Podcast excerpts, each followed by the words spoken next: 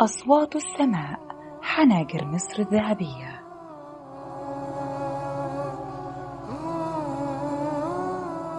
أهلا بكم مستمعي بودكاست المصري اليوم وحلقة جديدة من برنامج أصوات السماء.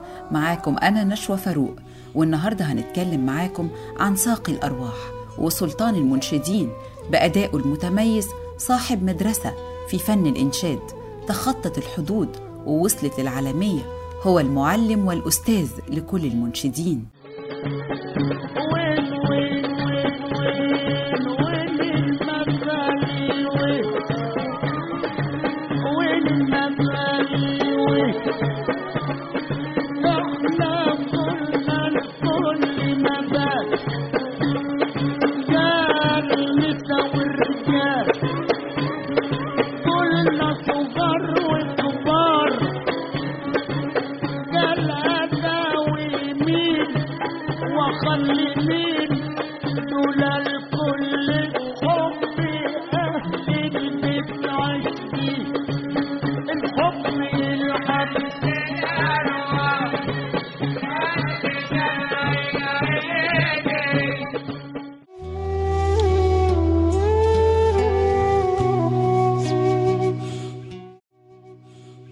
حلقتنا.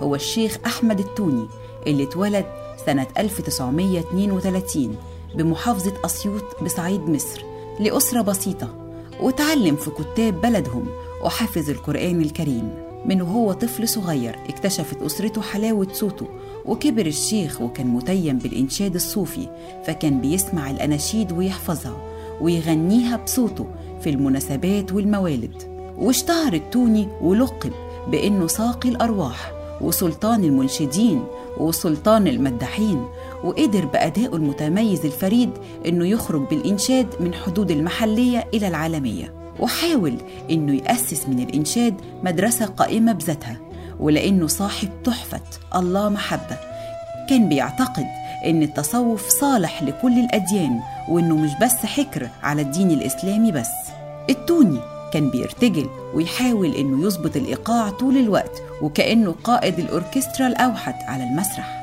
وكان بيفضل ويواصل الإنشاد لساعات طويلة من غير فواصل ولا راحة.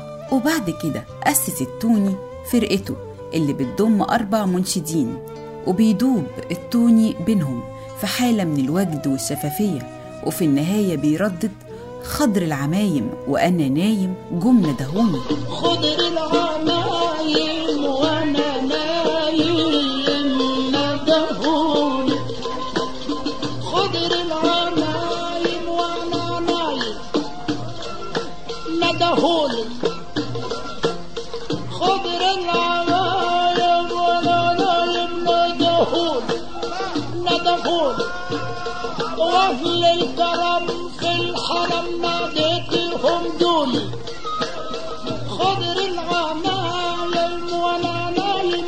ندهوني أهل الكرم في الحرم ناديتهم جوني وأهل الكرامة في الحرم.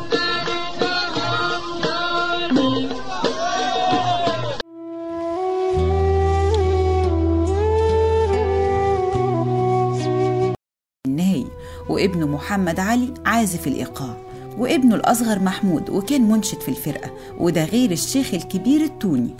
وكان التوني مسحور بالموسيقى فكان بيقول إن الموسيقى تجلب الجمهور وتقرب المعنى وتطرب النفس وترقق المشاعر وإن الموسيقى بتعمل جو في سهرات الإنشاد الصوفي وبتدي نوع من الصفاء والحب والإبداع والتشويق وإن التوني كان بيقصد دايما وقت الإنشاد والموسيقى الروحية توصيل رسالة إن التصوف الإسلامي شيء بديع ملهوش مثيل.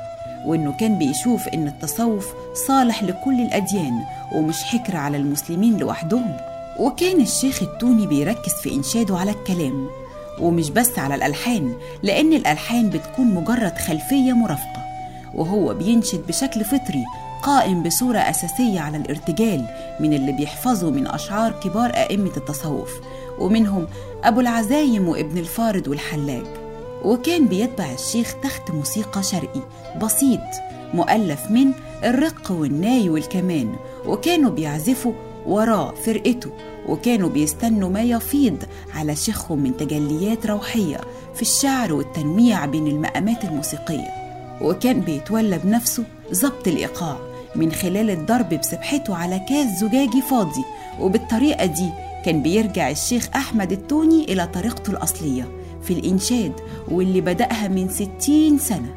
التوني كان بيقدم التراث القديم زي ما هو وزي ما جاء على ألسنة الأولياء والعارفين بالله والسالكين في مدارجهم ومنهم البدوي والرفاعي والدسوقي والجيلاني وغيرهم من أهل الله.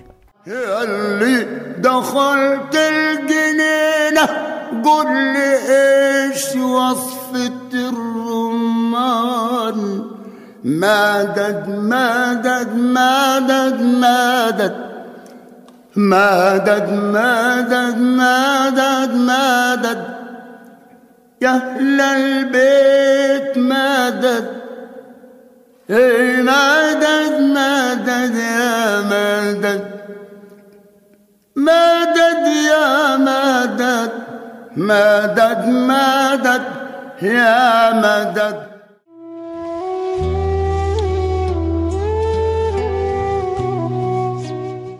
وفي الموالد اللي بتشتهر بيها مصر كان بيعتبر الشيخ التوني نجمها الأول من سنين طويلة وكان بيقول إن مولد السيدي البدوي بطنطا بشمال مصر هو المولد الوحيد اللي بيحافظ على تقاليده الأصلية زي الدورة وهي نوع من الحركات اللي بتتعامل في الحضارات الصوفية وكان بيأكد إن مولد السيد البدوي هو الأكبر والأشهر في مصر.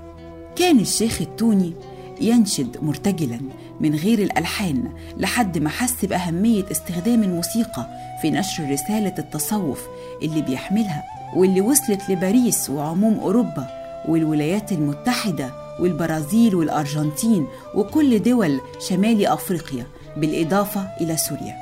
وفي الموالد زي مولد السيد البدوي والسيد الحسين والسيدة زينب كان الشيخ أحمد بيلاقي متعته في الغناء المتواصل لساعات طويلة هائم في حب الله. ومن سنين كان الشيخ بينشد لحوالي ست ساعات في المولد بغض النظر عن المناسبات اللي كان ممكن يحييها نفس الليلة. وكل ده ارتجالا من اللي كان بيحفظه من الشعر وما كانش بيكرر القصيدة ليلتين ورا بعض. كان كل مرة بينشد قصيدة جديدة. ولما كبر وضعفت الصحة وبقى الحال مش زي الأول بقى يقلل وقت إنشاده لكنه كان بيحافظ على نفس طريقته في الإنشاد. وانتهت رحلة سلطان المداحين وساقي الأرواح وتوفي في 17 مارس عام 2014 عن عمر 89 سنة. وظلت أناشيده ومدحه في حب آل البيت موجودة معانا لحد دلوقتي بنستمتع بيها وبتطربنا في كل المناسبات الدينية.